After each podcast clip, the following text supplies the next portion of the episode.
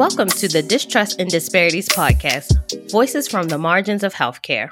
On this podcast, we will explore both current and historical cases of medical injustices within the American healthcare system. We will get into how we can overcome this systemic mistreatment, advocate for ourselves, and close the gap on poor health outcomes and disparities. I'm your host, Jasmine Moore, a registered nurse and I am joined by my co host and good friend, Camille White.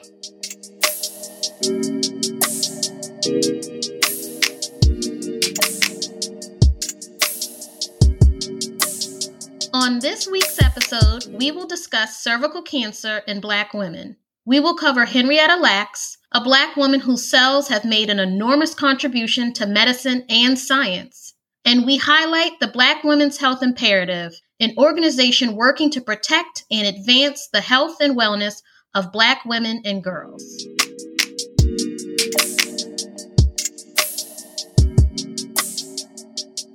Hi, Camille. How are you doing? Hey, Jasmine. I'm doing pretty good. How are you?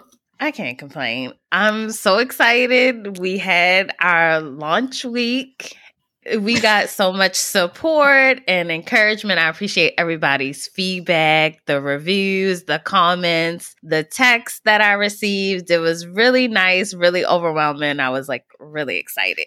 yes, it was so nice to be able to share with like our friends and family. And like you said, the support that we've received from people on, you know, our social media pages and then also the the text messages of support and feedback from people. It's been it's been really nice and we're so glad that it's been well received and we're so glad to continue on and release more episodes. Yes. The work to get to the launch, you know, creating the social media, the graphics and just even recording and editing and learning the technology. So it felt really good. I was like, "Yes, we did it." It was like, yeah. "Yes. All right, let's keep going. Let's start working on the next I was about to say let's jump into the studio, but, but we are excited to keep going. We're excited to bring you this episode, and you know, we did a lot of work for this episode. You know, research and everything. So we're excited to put together this episode. Let's jump into this week's episode. I was excited to discuss Henrietta's story. She is one of the pivotal cases of distrust and disparities. And one of the main reasons I wanted to start this podcast, because I was even discussing with other colleagues, you know, mm-hmm. nurses, and you know, I would be I would be shocked they didn't know Henrietta's story. I'm like, how do you not know about Henrietta Lacks and you know her contributions to medicine, and also just the things surrounding her, like informed consent and mm-hmm. how her mm-hmm. cells were taken, you know, without her knowledge and everything. So I was just shocked that more people don't know her story and just the amazing things she's contributed to medicine. I was like, we definitely have to cover Henrietta Lacks. You know, she was, she is up there. She was like the number one story that I want to cover. Yeah. And then even, I remember not learning about her until maybe college when right around the time the book about her came out. But yeah, it is crazy that people in, you know, in the medical field, your own colleagues as nurses didn't know about her story when she's seen as like the mother of modern medicine. Without her mm-hmm. HeLa cells, so much wouldn't have been accomplished. So the fact that people still don't recognize her, don't know who she is, it's insane. And that's one of the things that her family is working so hard to preserve is her legacy and educate future generations about what her cells have done and what they continue to do. They're still being used to this day. Exactly. And this happens in Baltimore, Maryland. You would think in school they would teach us yeah. this and we would learn about this and mm-hmm. you know, this would be like a priority in like science and biology class. Yeah. And it wasn't until like college that I learned about her story when I did the internship at Hopkins and then start like you said reading the book and then the movie came out that's when it became more public knowledge and that's when we learned. But it's like growing up in Baltimore at Hopkins, we should have been taught this. Yeah, like, not a peep about it where is this is a situation where like Henrietta should have a statue. Like if not a few, she should at least have one where that should have been a part of essential curriculum where you learn about her, you know, maybe early on in like elementary school, but then maybe when you can understand a little bit better, like having a little project about her in middle school or high school. It was it, she was never discussed, she was never talked about and the role she's played in medicine and science um, is so significant that to not talk about her is just ridiculous. Yep. And just last year, 2020, the family put on a huge celebration and symposium for her 100th birthday. Mm-hmm. Um, they called it HeLa 100. So they put on like a big celebration. They really wanted to honor her legacy. So they wanted to honor her legacy and make sure that people continue to talk about her and acknowledge her because I think at least people in the medical field they know about HeLa cells. If you're in research right. and you're doing stuff like you know HeLa cells, but do you know about Henrietta Lacks? Do you know maybe anything about her family? Yeah, yes. people are ignorant to a lot of that, and I think it's definitely a problem too that no one's maybe taking the time to truly understand because there have been plenty of the people that uh, later on, because when her cells were taken was 1951, they've later on donated their own cells and other people have contributed, but like her contribution is on like an astronomical scale of like so much greater than everyone else and she deserves recognition. Her cells and her contribution were able to do so much for like the world at large. Exactly. So I'm excited that today we get to honor Henrietta's legacy and also break down some of the distress and the disparities in her story.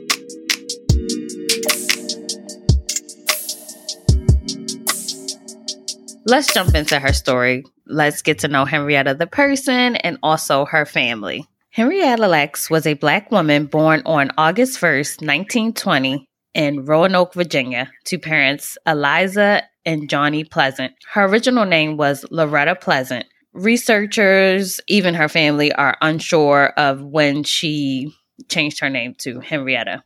When Henrietta was four, her mother passed away and she was sent to live with her grandfather, Tommy Lacks, on a tobacco farm in Clover, Virginia.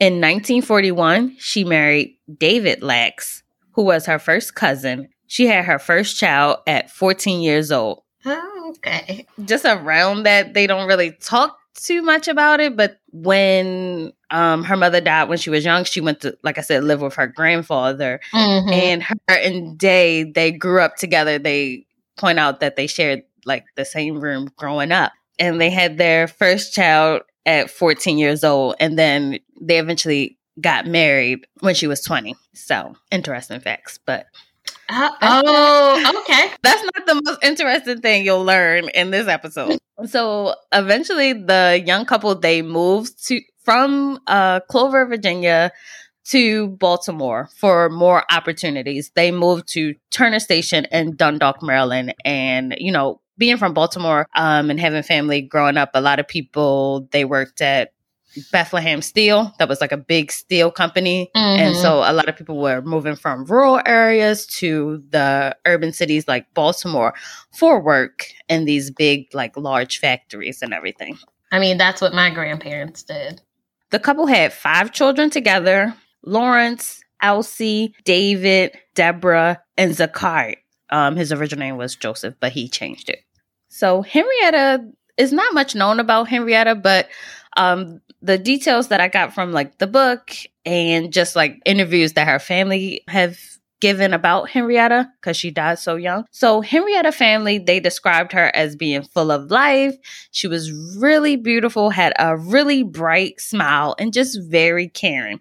One quote that I found said she loved to dance and was fashionably stylish and enjoyed her favorite color red. They describe how she would paint her toenails red, her fingernails red, and also they described that she was just very loving towards her family and also just like the extended family, just moving from the rural area to mm-hmm. Baltimore, you know, she would take in, you know, large extended family was pointing out, even if they weren't family, you know, if they needed like a hot meal or like a place to stay, she would take them and was very warm and welcoming. That's what I got from the information that I was pulling about her. I know just looking at the images that I have seen of Henrietta Lacks, especially the picture of that's the cover of the book, um, where she has her hands on the hips. She's looking into the camera. She looks very confident, very beautiful. Just the pictures that you see. She's a very pretty black woman. In 1951, Henrietta, she went to John Hopkins Hospital complaining of heavy vaginal bleed. On Hopkins website, you know, they note that John Hopkins Hospital was one of the only few hospitals that treated poor African Americans. So I thought that was interesting that they pointed out like we're taking care of black people. Look at us. Mm-hmm. You know? Yeah, it's sort of like oh, let it, give us a star, pat us on the back. And I think I also saw somewhere on their website that apparently Johns Hopkins he specifically stated in like his will or something that he wanted to make sure that the hospital did treat African Americans. So many black people in Baltimore don't trust Hopkins, and we'll mm-hmm. get into more of that distress because it's deeply noted in the family how they don't trust Hopkins. yeah, yeah. But you know, they wanted to point out that they were, you know, treating us colored folks. yes. look look at look at us in the medical world. We're treating them colors that live right outside the the Hopkins campus. Yep. Right, where they getting the same treatment as other people mm. in these separate colored wards. Mm. Hmm. Yeah, because yeah, yeah, like mm, interesting. There was right. there was segregation. It's like, oh, you're treating us, but there's segregation, and we all know how segregation works. Right, and definitely we'll dedicate a whole episode to like hospitals and like these separate medical wards and just the difference in treatments and everything. But anyway, Hopkins did see her. So she was seen by Dr. Howard Jones, so he found a large malignant tumor on her cervix. So she had surgery to remove the tumor. And during that surgery, they took two biopsy samples of her tumor without her knowledge or consent. So I'm guessing, so, yeah, she's probably thinking, okay, they're removing it, but there was nothing discussed of like, oh, we're removing it and we're going to be testing things now and looking at stuff. She just thought they're going to take out what is this cancer and you know ho- hopefully save my life and probably just like throw it away not like keep it somewhere right she thought she was going to have surgery remove the tumor and also just treat her for this very aggressive form of cervical cancer. Mm-hmm. So she mm-hmm. also, in addition to the surgery, at that time she was receiving um, radium treatments Mm. So that was like, and that's really aggressive, harsh form of treatment mm-hmm. for cancer. So, despite having the surgery and also the radium treatments, um, her cancer quickly spread throughout her whole body. And on October 4th, 1951, which was eight months after her diagnosis, Henrietta passed away in the colored ward of John Hopkins. Um, she was buried in an unmarked grave. Okay. And I remember, at least from watching the movie, it seemed to be an unmarked grave on um, land that the family owned in what Clover, Virginia. Yeah. Mm-hmm. Okay. So, despite her passing, her cells still remained resilient. That second sample of her cells was sent to Dr. George Gey's lab for analysis, and he had been studying um, cells and he was receiving everybody that came to Hopkins with cervical cancer, he would they would automatically send him sample of the biopsy that they took of their cells. So oh, okay. nobody was consented, including Henrietta. They just took the cells they and passed it on to Dr. Gey at this mm-hmm. time. So he was a prominent cancer and virus researcher most of the samples that he collected they didn't last very long outside the body however henrietta's cells were very unique and the opposite occurred so when he was studying her cells instead of like dying her cells every 20 to 24 hours they doubled and this was a huge discovery because, like I said, most of the cells they didn't last really long. Mm-hmm. So, and to point out, they were the first human cells to survive outside of the body in a test tube. They lasted longer, longer than 36 hours. So that was huge. That was like a remarkable discovery. Like this has never happened before. Yeah. Mm-hmm. That's so, that's a big deal where they just keep growing. That it that it never happened. Mm-hmm. Yeah, and he was like, these cells are immortal. That's where this term came out because they kept multiplying indefinitely. So, mm-hmm. Dr. Gey, he isolated and multiplied a specific cell strand. So, he created what was called the HeLa cell line. So, um, the term HeLa, H E L A, that comes from the first two letters of her first and last name so he, Dr. Gey, he was astonished by this discovery. So he's telling all his colleagues, medical professionals, just of the breakthrough that he made. And um, they say, like, looking at stories and like interviews, he was like just giving the samples away. Like, this is amazing. Like, these were the first living cells that they could ship by mail. So he's like shipping it to people, sending them out like look what I discovered. These cells are still living and they're mm-hmm. multiplying. Like, look at this. He's like sending them out. Henrietta cells became the cornerstone of modern medicine and they continue to have a global impact to this day. So, we're just going to talk about all the amazing and wonderful things that Henrietta cells, a black woman cells, have done and contributed to medicine. So we about to shout it out right now. So let's see. Over 50 million metric tons of HeLa cells have been distributed around the world to become the subject of more than 75,000 studies. Oh, um, before you go on, like, this is like the most famous and the oldest cell line in history. Oh, yes. This is, yeah, the most famous Hum- yeah, human cell line. One of the the first things that her cells were used were for the development of the polio vaccine in 1953. So and that's amazing because I think in 1952 that's when they had like a big polio outbreak and people mm-hmm. were dying of polio. So for yeah. her cells to be used in the development of the polio vaccine, this is huge. Like we're still giving this vaccine to this day and um you know, polio has been eradicated because yeah. of this. Like we're yeah. not suffering from polio. Mm-hmm.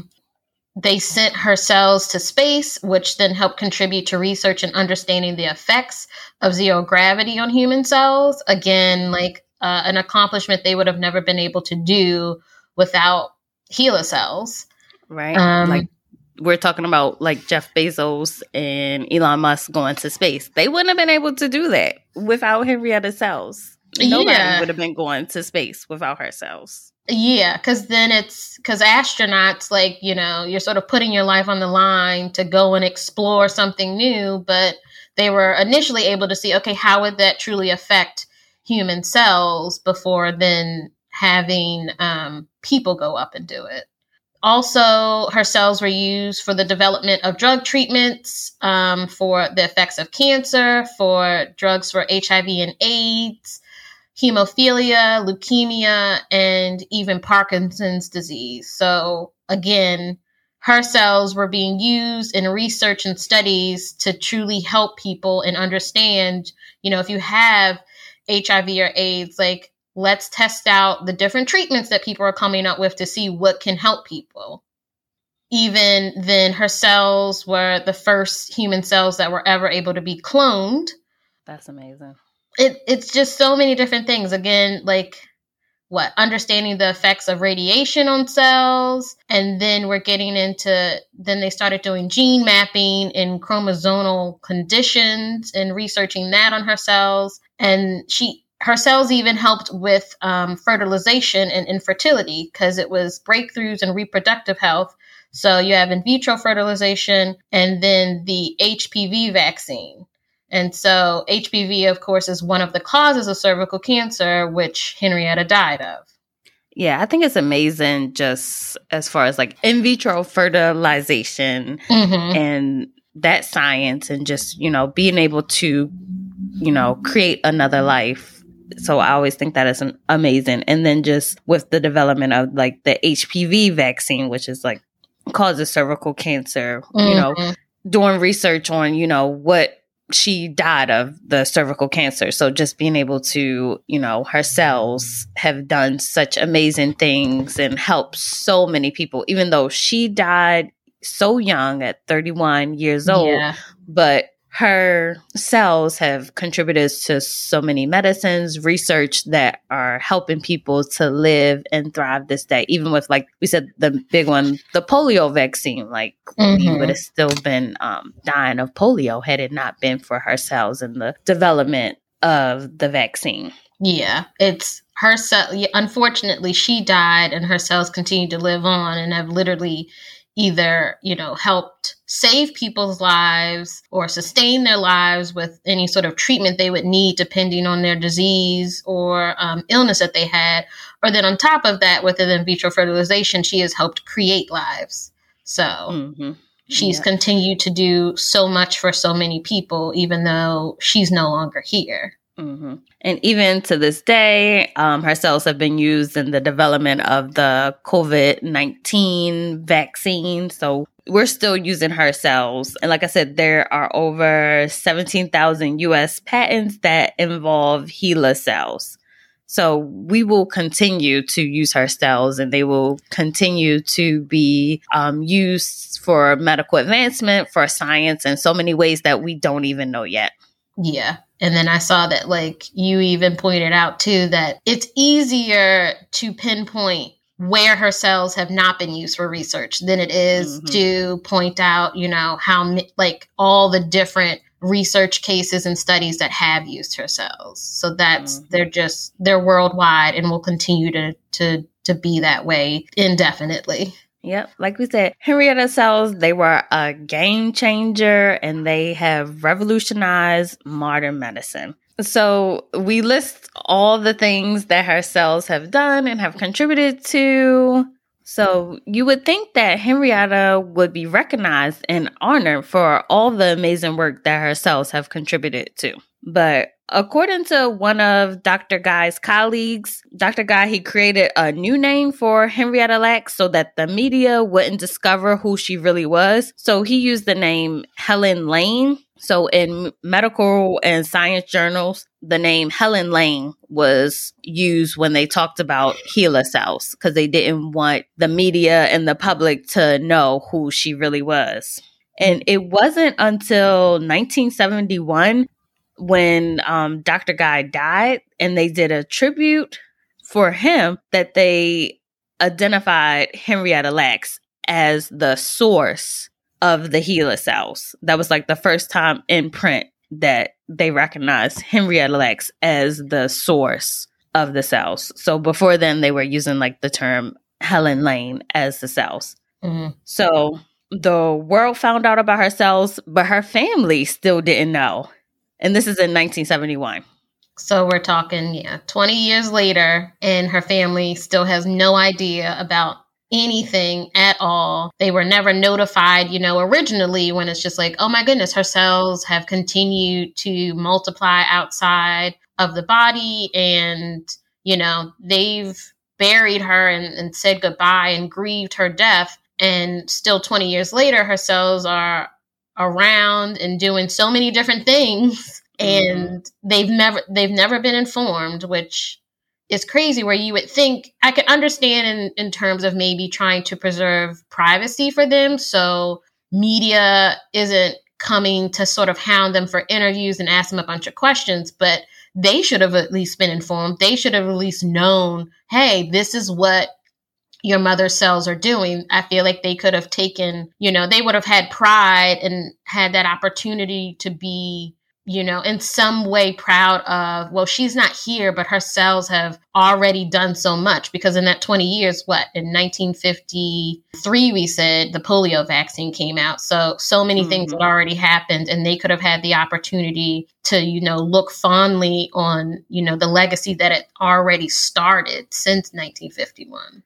Yeah, you bring up a good point. Like I understand back then they didn't have to get consent f- to take her cells, but once you realize, like, oh, her cells are amazing and they're doing wonderful things and helping people, why couldn't you reach out to the family? You knew her real identity. Why couldn't Yeah. you look into contacting the family and like letting them know, like, oh, your mom's cells or your wife's cells are doing amazing things. This is what Mhm. we've discovered and this was what we are using them for. I just don't get how they were left out in the dark for 20 years. And even the way that they found out about her cells, you know, they weren't directly told, you know, they kind of had to learn for themselves. So in 1973, HeLa cells, they contaminated other cell lines. HeLa cells were not only dependable but aggressive. I remember learning about how they would just travel through the air vents and things um, of laboratories. So you had these great cells that could do so mm-hmm. much, but they they multiplied and they were sort of just like taking over other cells. And that was literally the only reason why they ended up reaching out to the Lacks family because the researchers needed to sort out which cells Were Uh, HeLa and what- which one were other cells. Yeah. And so again, it's like, okay, so you only wanted to reach out to them because you wanted something from them. I'm Mhm. wondering, and I think like the family has always thought that too of like, if that never happened, would Hopkins have ever said anything? Right. If What- the cells didn't become like contaminated or anything, you're Mhm. right. Would they have said anything or would they have been business as usual? We never would have found out Mm-hmm. about her cells and the woman's story. Yeah, because then it's also like I know they say that in a tribute to Dr. Gey that they released, you know, her, her identity in 1971. But where was that, you know, release? Was that put in like, you know, the Baltimore Sun? Was that sort of put out there in medical journals and research journals where the family isn't reading any of that? They don't have access to any of that. So where would they have heard this story? It wasn't like, you know, you could turn on the five o'clock news and and and see it all of a sudden everyone was talking about it it seems as though Right. You know people were told but people in the medical and scientific community were told Yep, they were the only ones. So in 1973, researchers from Hopkins they came to the family to take blood. So they reached out to her husband to get blood, and you know he told the rest of the family, you know Hopkins is coming to take blood, and you know they thought they were being tested for cancer to see if they were at risk for getting the same cancer that their mom had, or just any form of cancer. That's what they were under impression, like oh they're taking blood to, you know, just see if we have a chance of developing cancer and dying. So that's Mhm. why they agreed to get the blood. And uh, like we were discussing before, patient consent, I think they didn't start talking about patient consent until maybe like the 1960s. But even with patient consent, you have to explain to people to their understanding what they're consenting to the Yeah. family did not understand what they were consenting to because the researchers, you know, they took their blood and they also used it for additional medical research down the line. So, yes, you're consenting people if you are, but you're not explaining to them what exactly their specimens are going to be used for.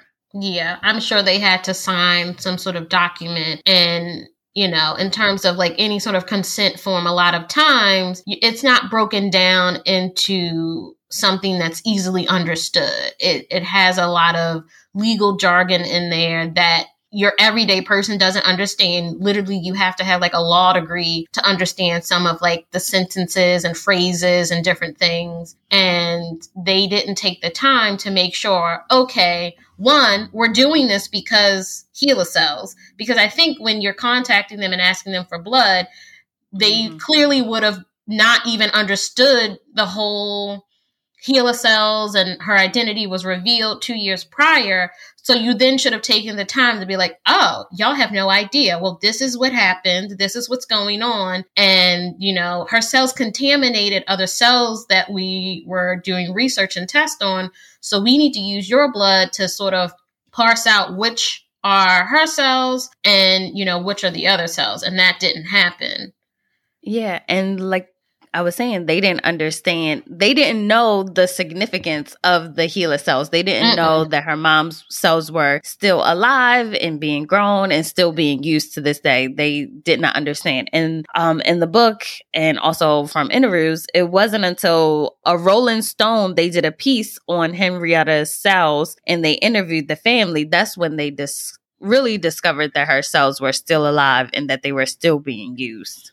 And so once the family found out that her cells were still being used, it just brought up so many issues. It just became such this big complex case. And just a few of like a few things. So one of the things that was in debate was, you know, her cells were taken without her consent. But they were saying this happened in 1951, so they there was no such thing as patient consent. Yeah, so. technically Johns Hopkins didn't do anything illegal. There there wasn't any maybe there might have been like early early discussions then but there was nothing concrete in place of you need a patient's consent before you start taking things and sending it off and doing tests of anything. Mm-hmm. So technically they didn't do anything illegal, but I think maybe morally most people can look at it and go, but you still should have told the family. Right. Like technically, you know, what you were saying, you didn't have to have consent, but what about telling the family that you took the cells and that they're doing these amazing things? And mm-hmm. Hopkins, they put out a statement, and part of their statement, they said it's important to note that at the time, at the time the cells were taken from Mrs. Lacks' tissue, the practice of obtaining informed consent from cell or tissue donors was essentially unknown among academic medical centers. It said 60 years ago, there was no established practice of seeking permission to take tissue for scientific research purposes. The laboratory that received Miss Lacks' cells had arranged many years earlier to obtain such cells from any patient diagnosed with cervical cancer as a way to learn more about the serious disease that took so many lives. So Hopkins was like, you know, we didn't have to get informed consent at that time. You know, we just took everybody's cells. We mm-hmm. wasn't telling nobody that we was taking their cells and testing them in the lab. Yeah, and it's it, it's like okay, yes, understand, but that's an excuse because you know everybody else's cells you took, and then it was like, oh, there's not much we can do with this, and they were they were discarded. Where this is an exceptional case and her cells have led to so much that's when I think anyone, especially people who are doctors and researchers, can rub together a few of their brain cells and go, hmm, maybe we should tell the family about this. This is something that they would probably enjoy knowing that their beloved family member is no longer here with them, but her cells are now contributing to helping so many other people that are here.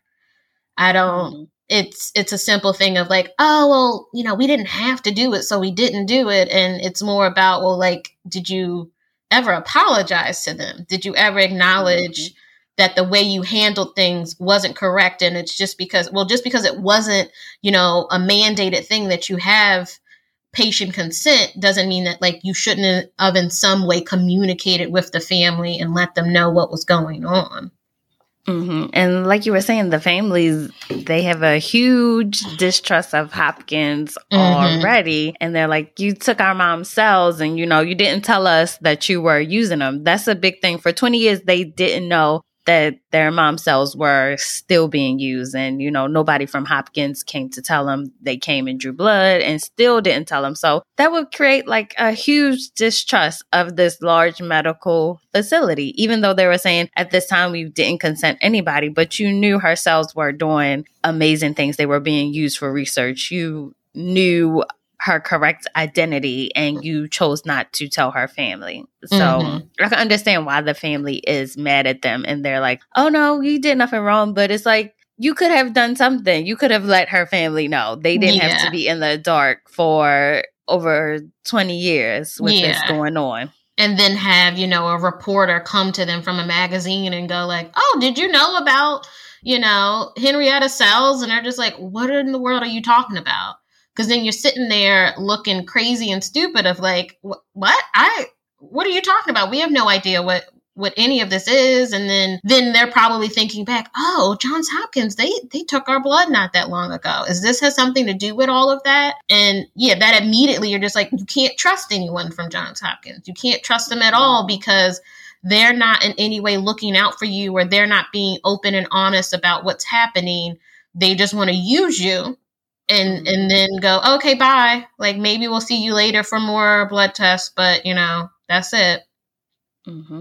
And then another issue that it brings up is ownership of your cells in one's body. So, who owns Henrietta cells? You know, mm-hmm. how can you, her family can't like take back ownership because, like you said, there's over, would you say, 50 billion tons of cells out here. They can't just like, give us these cells back, we take it back because it's already been out there and, you know, mass produced. So, when the family was you know, trying to figure out how they can exert some kind of control over the cells. It's like they can't own the cells. And then they were reaching out to lawyers. They can't really sue Hopkins because they were saying the statute of limitation for medical malpractice has expired. And also, like we said, they weren't consenting anybody when they were taking people's cells. Mm-hmm. And then um, one lawyer they put up like a direct quote. They said the question of who owns the cells is complicated. I think the answer is no one legally owns the cells as one whole entity um, because they can be purchased. So even like the family wasn't even consulted on any medical decisions stemming from the use of the cells in research. And like the biggest problem was that eventually, even though what Dr. Gey and Johns Hopkins, they were sort of giving her cells away, vials away, because it was just this great discovery and everyone should be able to use these cells. Oh my goodness. But then eventually people started to sell them.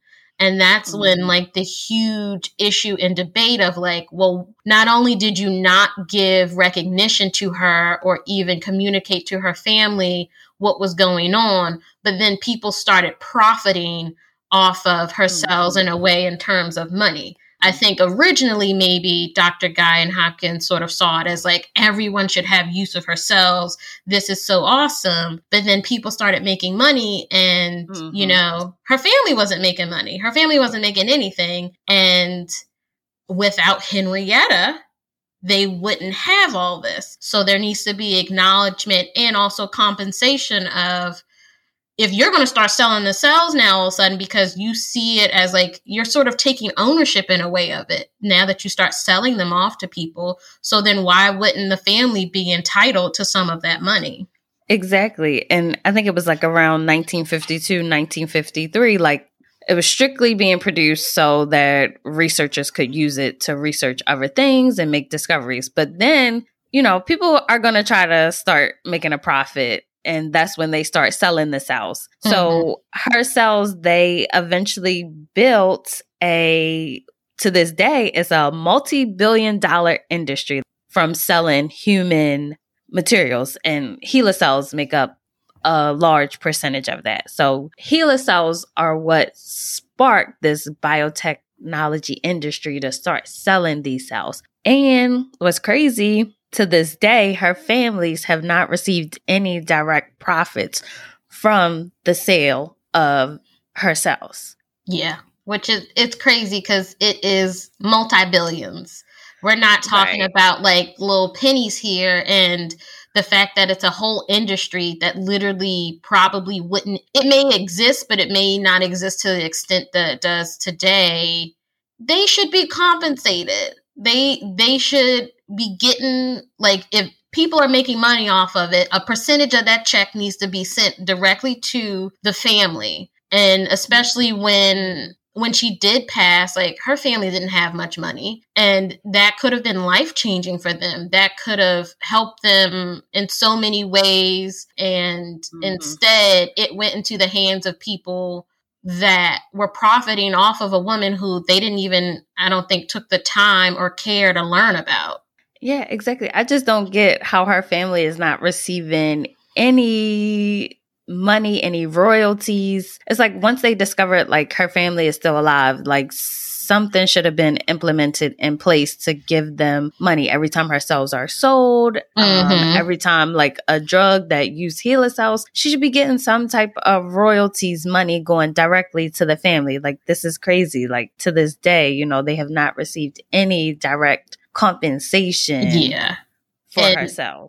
And pharmaceutical companies they make so much money and right. they charge people so much money like a ridiculous mm-hmm. amount of money that doesn't even it, it, more than covers like the cost of making that treatment and the and the studies and things and research that goes into it and you're charging you know a hundred times what it actually is worth so yeah y'all have the money. Y'all have plenty of it. Mm-hmm. and only certain people like the ceos and executive people at those companies are the ones who are running around with billions of dollars while her family you know later on after learning everything they started doing um, speeches and traveling around to to talk about her. And that was like maybe they get a little um, speech fee but that is literally nothing. It's breadcrumbs compared to what all these different organizations and companies were making off of HeLa cells. And that's just for the sale of them. So they're not only mm-hmm. selling them, but then they're using them, creating a product with research on them. And then from that product are making even more money. And not, none of it went to the family. Yeah. Like articles and the book and the movie, they point out her family is struggling to have pay for their own medical expenses, their medical bills, struggling to some don't even have health insurance. And mm-hmm. while her cells are being used to develop the drugs that they can't even afford to use, they don't have access to the science, the technology that her cells have been used to develop this is just a huge disparity. How is this possible that they have not received any money mm-hmm. from the sale of her cells. And they have not received financial compensation. But later on, she does, Henrietta's story starts to get recognition. We are going to pause at this point in Henrietta Lacks's story. And in part two, we will highlight how Henrietta has been recognized and the Lacks family struggle to have a say in the use of her cells and how they are trying to maintain her legacy. Now we want to focus on the disparity that remains in the diagnosis of and death from cervical cancer, especially in Black women. Henrietta's life was cut short due to cervical cancer. As we mentioned before, HeLa cells have contributed to medical breakthroughs in cervical cancer research including the development of the human papillomavirus or HPV vaccine. Black women are two times more likely to die from cervical cancer compared to white women.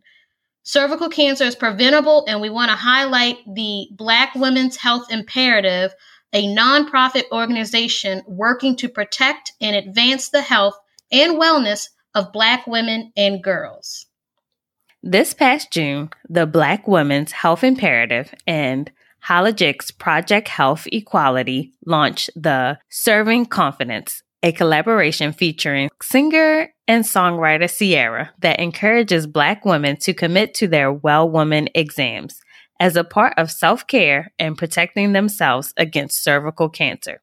The Serving Confidence offers life saving information and screening access to help prevent cervical cancer in Black women who are disproportionately impacted by it.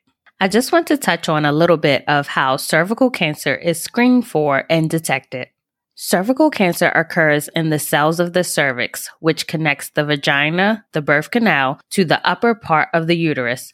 Routine screening with a pap smear test alone is recommended for women ages 21 to 29. For women ages 30 to 65, certain studies show that screening with a pap test in combination with an HPV test is the best way to detect the disease. The PAP test identifies any abnormal cervical cells, while the HPV test detects the presence of human papillomavirus, About 8 out of 10 women will contract HPV at some time in their lives. Most of the time, the HPV will go away on its own. However, sometimes it stays and it develops into cervical cancer. When detected early, cervical cancer and precancer are highly treatable, and Black women's lives can be saved. This information and more facts and statistics, and also where you can get more resources and help, can be found on the Serving Confidence and the Black Women's Health Imperative website. You can find the link to that in our show notes. And also, it's important to point out that COVID 19 may have widened the disparity gap when it comes to cervical cancer detection because of delays in screening. So that means less women are being treated and diagnosed. So Double check that you've had your pap smear done this year. If not, call your OBGYN doctor or visit the closest reproductive health clinic to get one done as soon as possible. Also, ask your close friends and loved ones when's the last time they had a pap smear. Let's continue the conversation and take the first steps to advocate for ourselves. This is part one of our cervical cancer and Henrietta Lacks discussion. Please tune in to our next episode for part two. Thanks for listening to this week's episode. If you would like to suggest a medical story we should discuss on the podcast, or even your own personal story of medical distrust or disparities, or just want to shout out an amazing organization working to improve the health outcomes of marginalized communities, please email us at distrustanddisparities at gmail.com. And don't forget to follow, rate, and review the Distrust and Disparities podcast. And you can follow us on Instagram, Facebook, and Twitter.